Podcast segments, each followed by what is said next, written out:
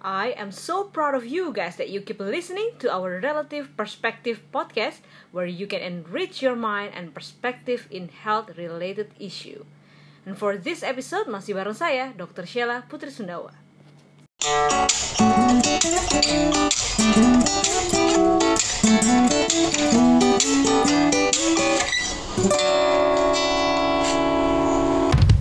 Siapa di sini yang nggak suka ngelihat orang tinggi? Gue, gue nggak suka banget ngelihat orang tinggi. Karena kalau gue berdiri di sebelah mereka, otomatis gue akan tampak semakin pendek.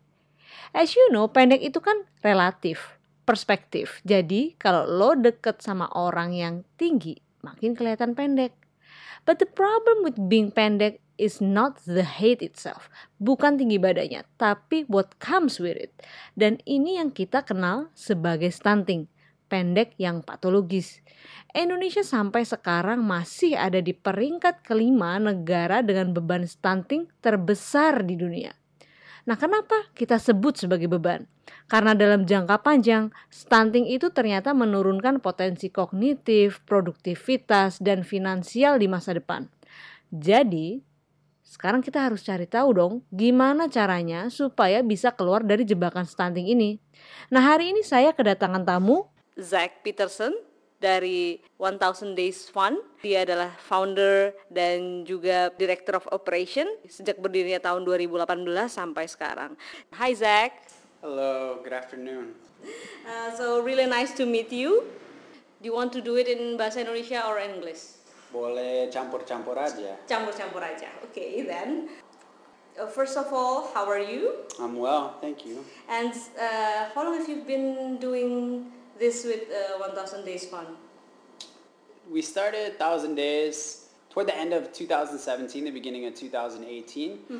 It started it started tremendously small. It started with an idea around how we could interact with with moms mm-hmm. uh, and, and newborns, but at a very grassroots, a very posyandu Puskesmas specific, mm-hmm. tailor, tailor-made Posyandu and, and Puskesmas interventions.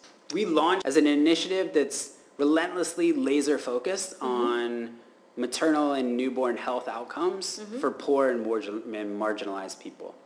So a lot of the work that we do, I mean, I think about health as a human right. I think mm-hmm. about clean water as a human right.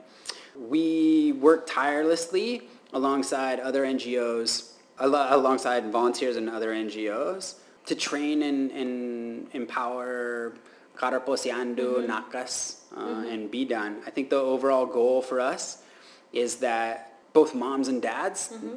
know and understand the importance of Thousand Days.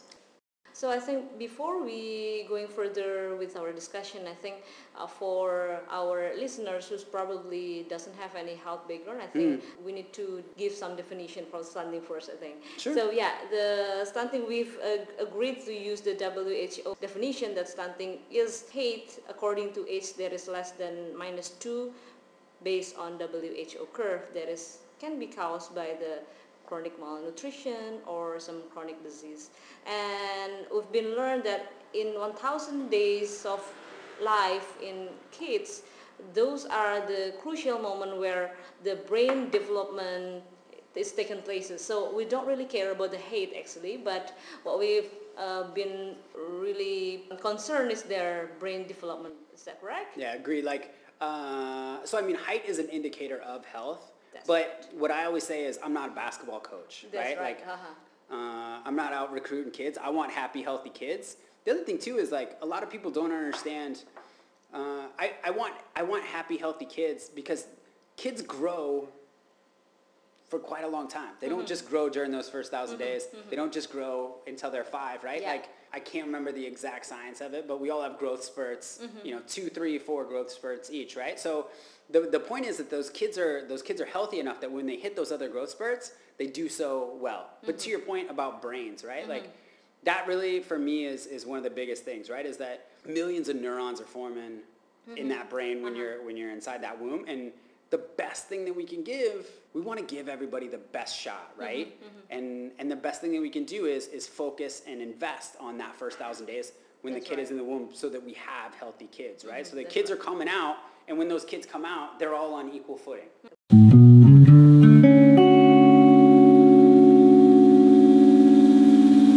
So from all the health problem that has crippled, you know, our country, Indonesia, why do you specifically choose to work on tackling stunting? My team and I believe that stunting is obviously one of the most complex issues, but it's also one of the building blocks for uh, for everything that we really care about, whether it's basic human rights, uh, access to clean water, access to antenatal care, uh, and really just happy, healthy kids. Those those vital things start with interventions in and around stunting. I guess I think about it like this: there's no better there, so I mean, there's arguments around mm-hmm, mm-hmm. Uh, investments in education, investments in health. I think for me, there's no better investment that you could make uh-huh. than an investment in the first thousand days, right? So, so talking to a mom about why it's important to take uh, iron and folic acid, why it's important to exclusively breastfeed, getting those basic building blocks in place, mm-hmm.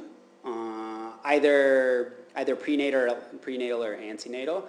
I, I really like I again, like I think I'm, I'm obviously biased, but being born stunted is is like starting a marathon with a broken leg, right? Mm, so right. anytime that we can jump in front of that intervention. The other thing too is that a lot of the times the moms that we talk to, the dads that we talk to, they've never had this information before. Mm-hmm.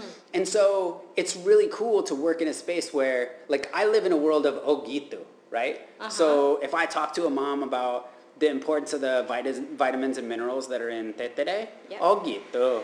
If I talk about how important like ASI exclusive is or what happens, you know, why, why complementary feeding mm-hmm, starts mm-hmm, mm-hmm. Uh, after six months, like oh gitu, oh gitu. Uh, and to work in a, yeah, to try and tackle a problem where honestly everybody is on your side, right? Mm-hmm, like mm-hmm. everybody wants happy, healthy That's kids. That's right. Whether it's the ibus or the kapala desa or bupati, like everyone is keen to get involved. I think mm-hmm. a lot of it is people just don't know where to start, right? Uh, and so what we try to do is we start small.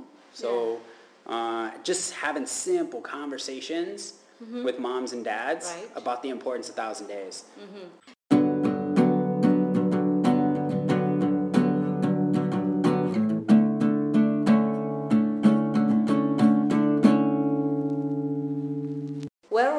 Place that you've done the project, your 1,000 days? Yeah, so we, we so we have high charts.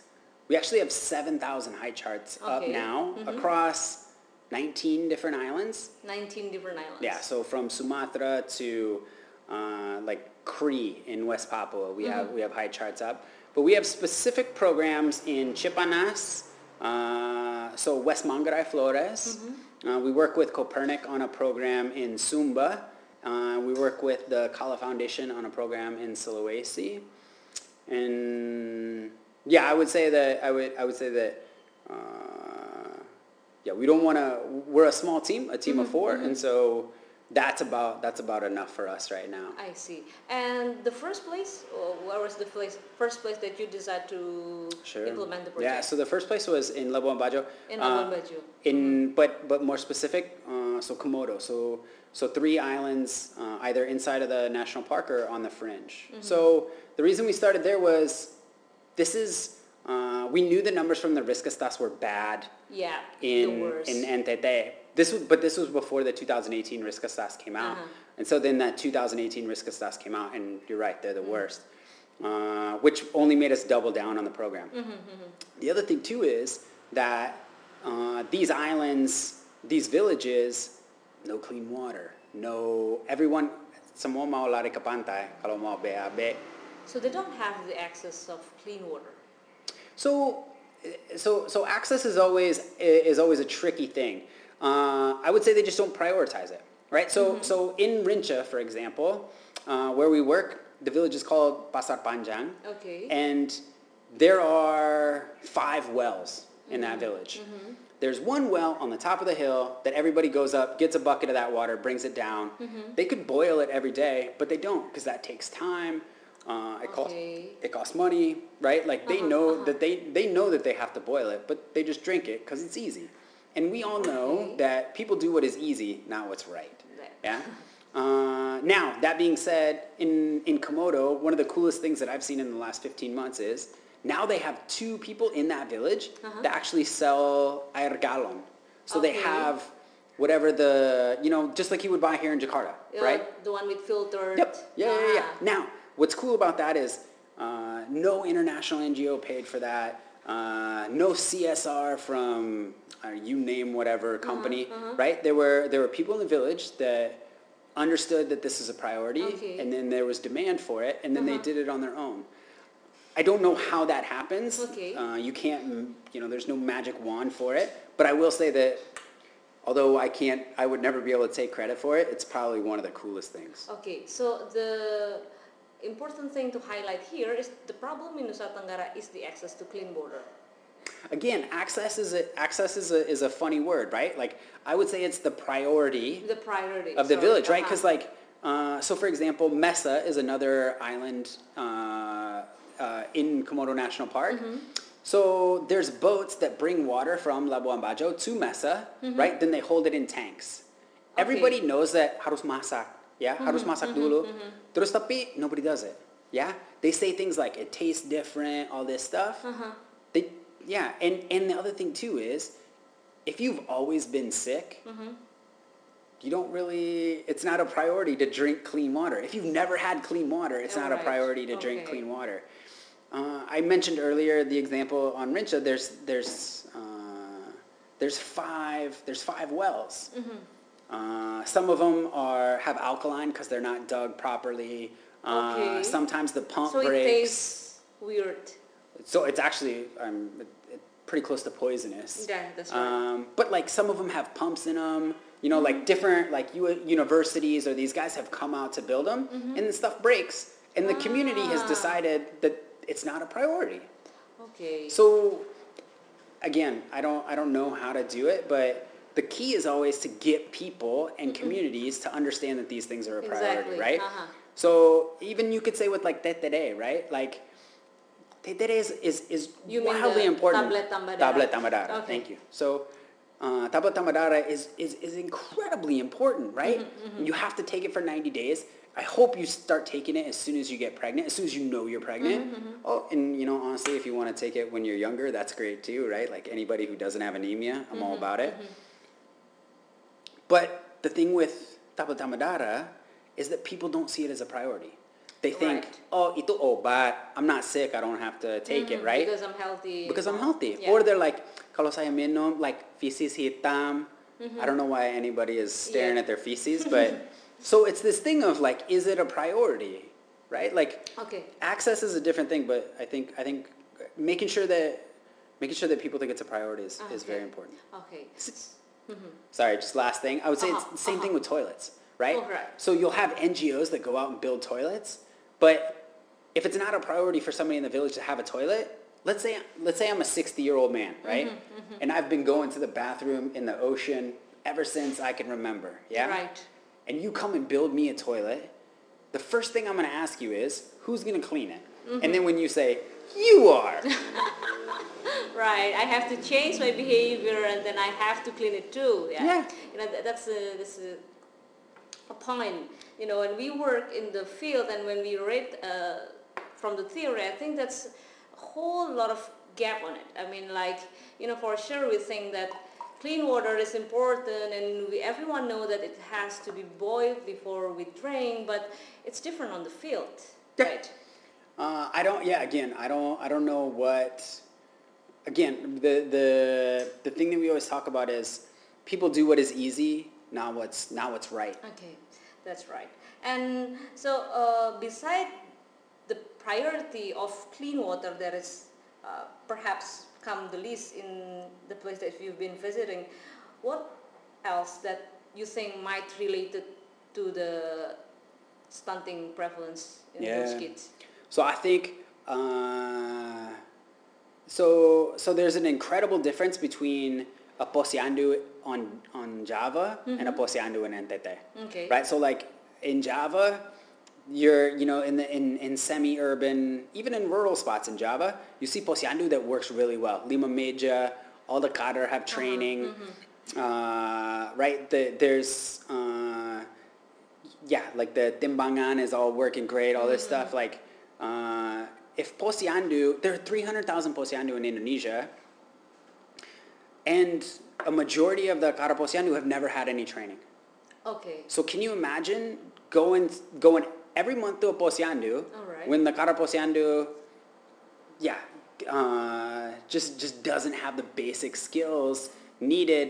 I mean, even to like even to measure a kid Mm-hmm. or uh, to like to do KMS like in the buku KIA, Yeah, yeah. right? Like my dream would be that all the kader posyandu in Indonesia. Um, Let's see, there are 300,000 posyandu, there are five kader at each posyandu. So 1.5 million people, right, mm-hmm. can do KMS, mm-hmm. right? Like right. the the the thing with posyandu is, and again, like if if we're really gonna solve stunting, mm-hmm. we we have to focus on posyandu, right? There are no apps. All right. There there's nothing that's gonna. When I first started, right, I was definitely one of those people. It's like, oh, we'll get an app and we'll do this and we'll do. But the bottom line is. If you spend any time in Posyandu, you understand that like an app is not going to fix that. An app is like when I download an app and I tell myself, oh, it's this fitness app, right? And I'm going to do mm-hmm. 20 push-ups today and Yeah, 30 push-ups yeah. tomorrow. And then five days later, I never use it again. Yeah. Yeah. I delete it off my phone. That's what that's that's what I think uh, it's going to come down to when we when we try to think about how we're going to use apps to. Mm-hmm, mm-hmm. You, I my hope for all NGOs is, and my hope for donors is that they they make sure that there there has to be specific attention paid to to Posyandu and to training, To not training. just. And the other thing too is like not just information, Uh-huh. right? But confidence, Right. because my biggest fear is that you have a kader who knows that a kid is stunted or mungkin itu bahaya dia bawa garis merah, Mm-hmm. All those kind of things, but doesn't say anything, Uh-huh. right? The literature says that, that people who are at a peer-to-peer level are more likely to give and, uh, and listen to advice from one another. right. Uh-huh. But again, I, I feel like the kaders that I've met, uh, or I would, I would argue that our goal is always to take people from knowledge to confidence. That's always our goal.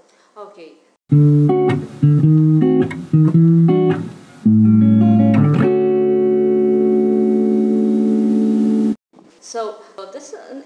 Interesting thing you say that you know many people have probably suggest to make apps to eradicate stunting, but you know I I've learned that many things that we're trying to do sometimes exclude those who need it the most. Like you know people in Nusa Tenggara, how do they even get the connection or do they have enough time for understanding the application right I totally agree. Like the the thing for me too is it's like before when I was telling you right when we designed the high chart and we we had ASI exclusive and we had uh, Porsi on there instead of Piring. It was because we designed it in Jakarta and hadn't actually talked to any of the people Uh-huh. in the field, right? because they don't understand porsi Yeah, but the thing is, is like, the, there was a problem with the design, right? We weren't designing it for the audience. Right. We were like, oh, this is amazing, and we were patting ourselves on the back. We're so proud of it. Uh-huh, Then we take it out in the field, and it doesn't work, right? Okay. And I think that's a lot of the case with these apps, right? Mm-hmm. They're designed in Jakarta by people never been to Posyandu. Okay. Yeah,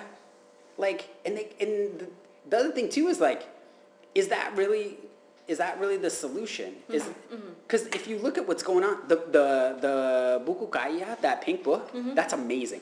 That book, that book has all the information you could you could use. Like, if you if you ask me, that book is better than what to expect when you're expecting. Like, Yeah. That It's book like is the is Bible. It is. It is. It's fantastic. And what I don't get is like, just because you and I use Gojek, right, Uh-huh, doesn't mean that Gojek is going to solve a problem That's somewhere right. else. and the other thing too is going out in the village and training people. That's hard. It's sweaty. It's confusing. It's frustrating. So I think a lot of the time we allow ourselves to build Mm-hmm. apps because we're scared to actually go out in the field and do stuff. okay so please tell us again about what you've been done for training the cadre Sure. in in, in in those places you've been Yeah, sure. So what we do, so so first and foremost, for the training, we always work through Puskesmas. Okay. The the goal is always uh, one to do the training with the uh, with the Bidan Puskesmas and, and share data, right? Okay. So uh, we all know for stunting, data is the key, right? Mm-hmm. Uh, and normally what we do is I'll walk you through kind of like start to finish, right? Mm-hmm. So approach the Puskesmas.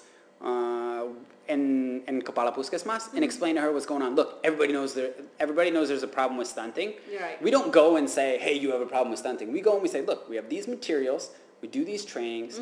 If you're interested, our ask from you is you send the surah out to the out to the villages uh, and get in touch with the Kepala Desa and the ERTES, and then you send the kader and you have the training at your Puskesmas Right. and we do all the training, tapi we want to do it with the bidan. So, uh, example would be, uh, let's say just as an average, uh, the Puskesmas covers 25 posyandu, just for easy numbers, right? So then what we do is the we we ask the Puskesmas to send surat uh, for a, a two-day training. Okay. And then the first day we want 30 kader from whatever village and whatever posyandu to come in, and then the next day we want another 30. Ah, Uh, we want to get people excited about stuff. And then in that too, we do a little behavior change. We ask people, we ask the kader, like, hey, if you meet a mom whose kid you think is stunted, how do you talk to them?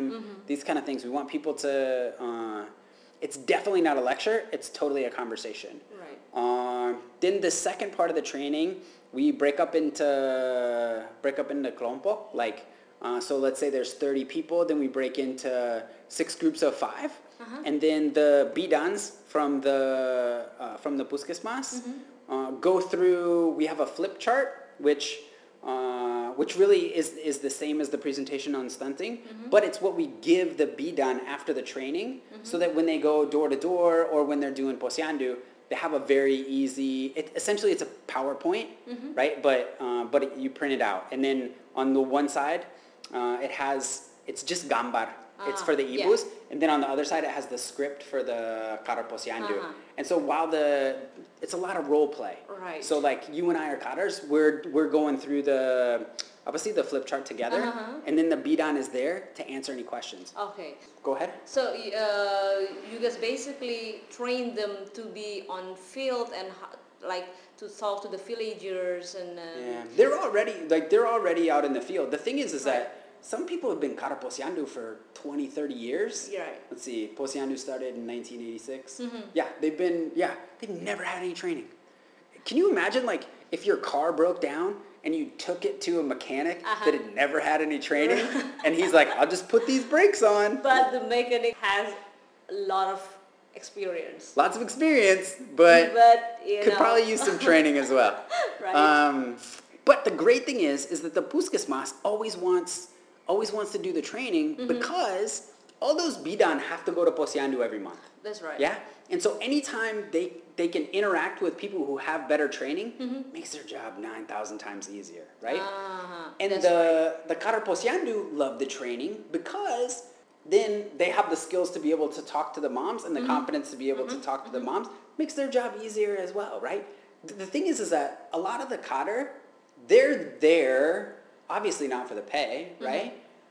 They're there to help people, and the more information they have, the better equipped they are to help people. Mm-hmm. The easier their job is, and then it cycles back because then the Puskesmas gets better data.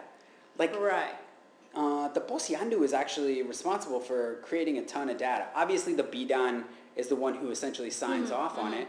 But if you look at the data that comes into the Puskesmas, it mm-hmm. comes from Posyandu, mm-hmm. right? And so the Puskesmas loves that we do the training because then they don't have to look at the data and be like, what is this, right? Like, uh, we all want people who, we all want kaders that are measuring people right, are writing everything down correctly. Like, uh-huh. the data really matters. Right. And if the data matters, and we all agree that the data matters, then we have to train Kader Posyandu. Okay, that's a really good point of your field work. You know, I think it's been taken cadre for granted. I mean, like it's the basic of Indonesian health. I mean, the foundation was built by the voluntary work of cadre. You know, uh, it's not possible for every doctor, every midwife to come to reach the community, but we've been helped by cadre. But that's like what you say that we have lack of training for them. Yeah, and there's all kinds of conversations around like where the budget comes from. Is it mm-hmm. MOHA? Is it this? Is it that? Like, I don't have those answers. Mm-hmm. What I will say though is that the more we argue about it, like, the harder it's gonna be to, like, we we all need to come to an agreement that if you want to stop stunting in Indonesia, it has to go through posyandu, mm-hmm. right? Like 60% of all Indonesians get their maternal and newborn health information at a posyandu level, yeah? The problem is, is that a lot of the people who live in urban environments don't go to posyandu, so they don't understand how important it is in other places, that's right? right, yeah. And so when we have the conversation, I would say at like a centralized level around posyandu, Mm-hmm. honestly, like if your kid was born in like YPK or Brawijaya, Mm-hmm.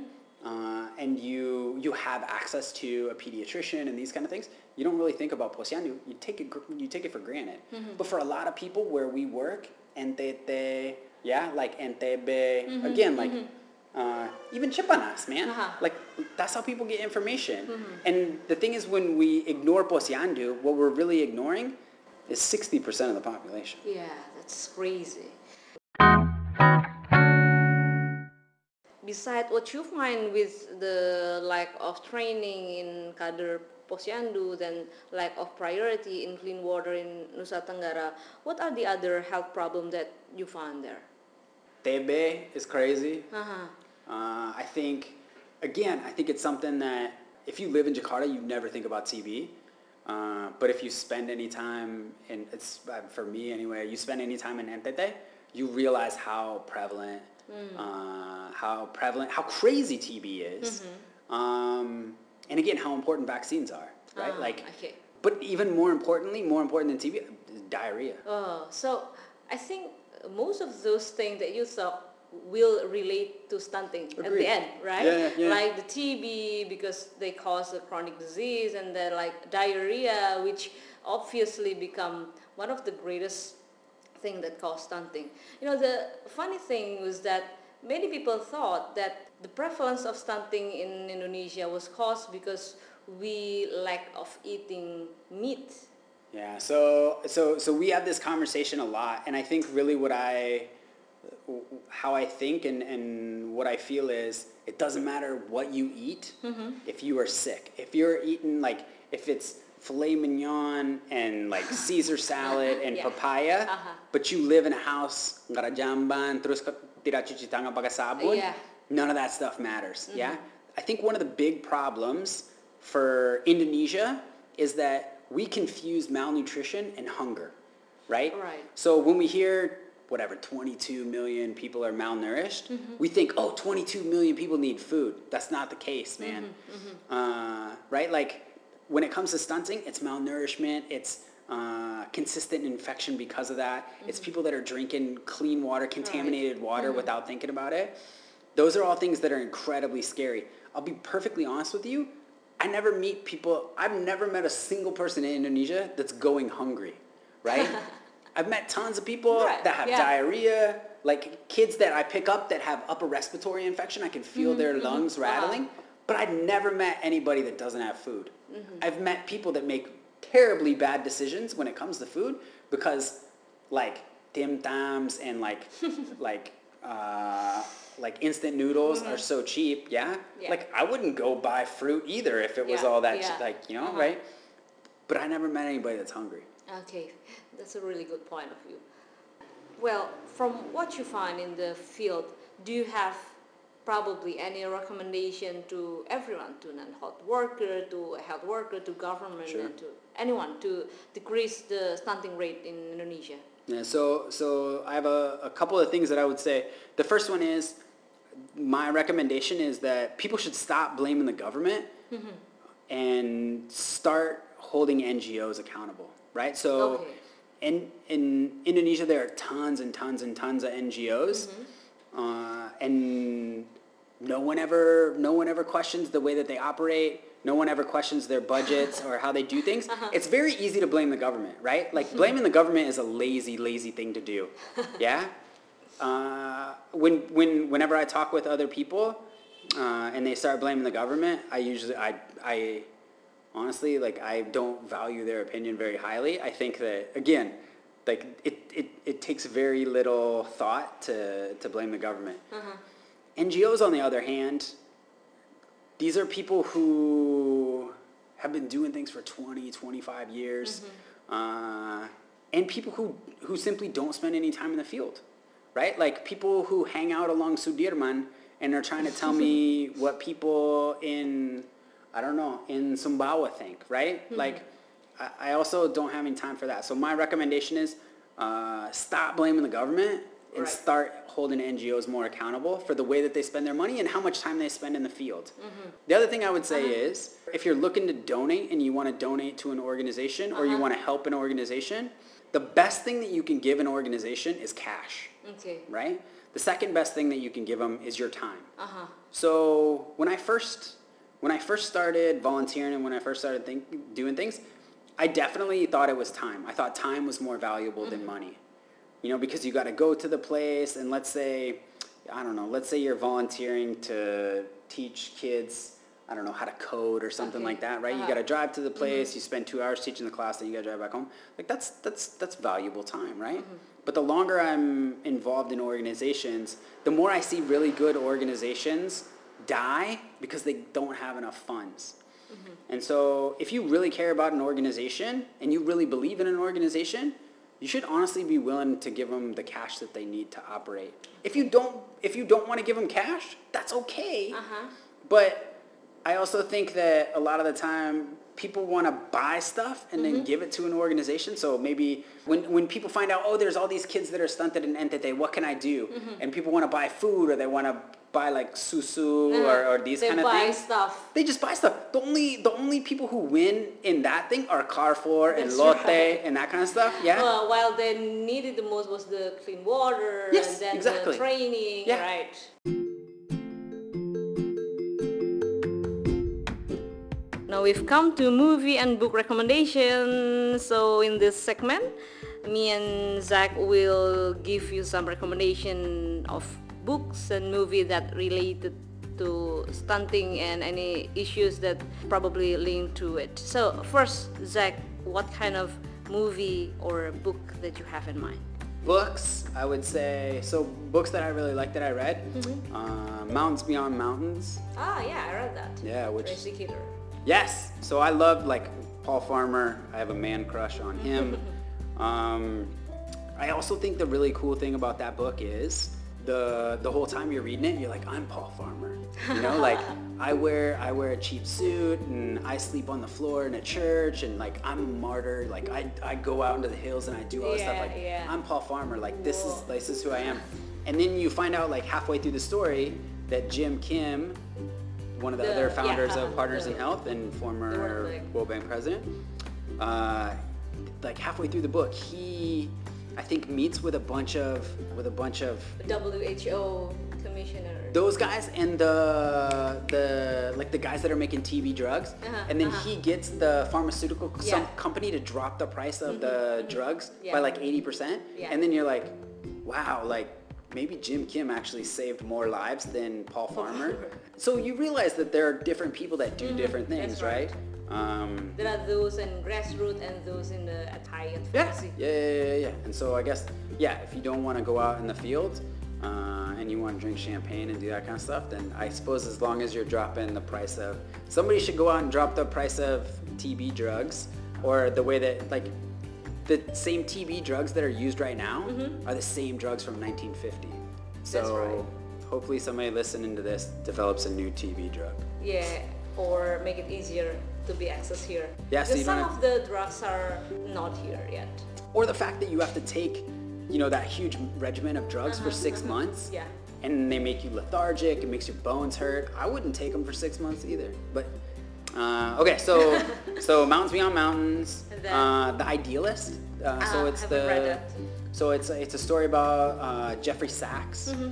and so before I read that book, I didn't I didn't like Jeffrey Sachs, Mm-hmm. right? Like I'm not a huge fan of SDGs. I feel like if people if people know that it's bad to burn down the Mm-hmm. Yeah, rainforest, yeah. Mm-hmm. it shouldn't take you five years to not burn down the rainforest. Like Uh-huh. we should know today to make better decisions, and we should act on those things.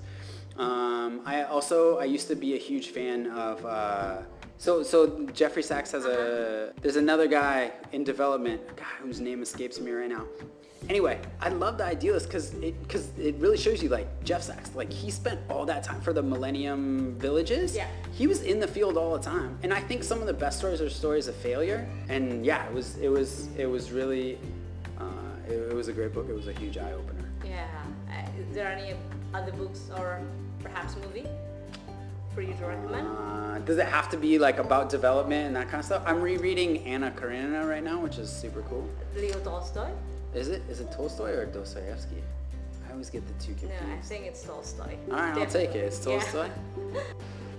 movie wise, I'm trying to think like the last good movie that I saw. Oh, I saw. Have you seen uh, Peanut Butter Falcon? No, that.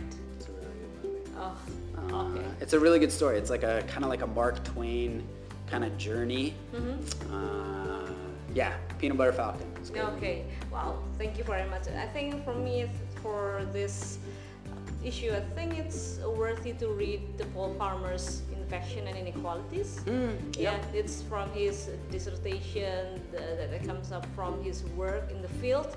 So that's like some eye opener because many things that we thought uh, we know from reading the textbook is hugely different from what we find in the field. So that was a really good reading, and I, uh, so that's the end of our podcast for this episode. Thank you very much for your time you and all of your stories and all of your great work. I hope you will continue doing this great work continue to have your uh, good spirits. Thank you for inspiring all of us here. See you, Zach, and good luck for your future endeavor. Thank you.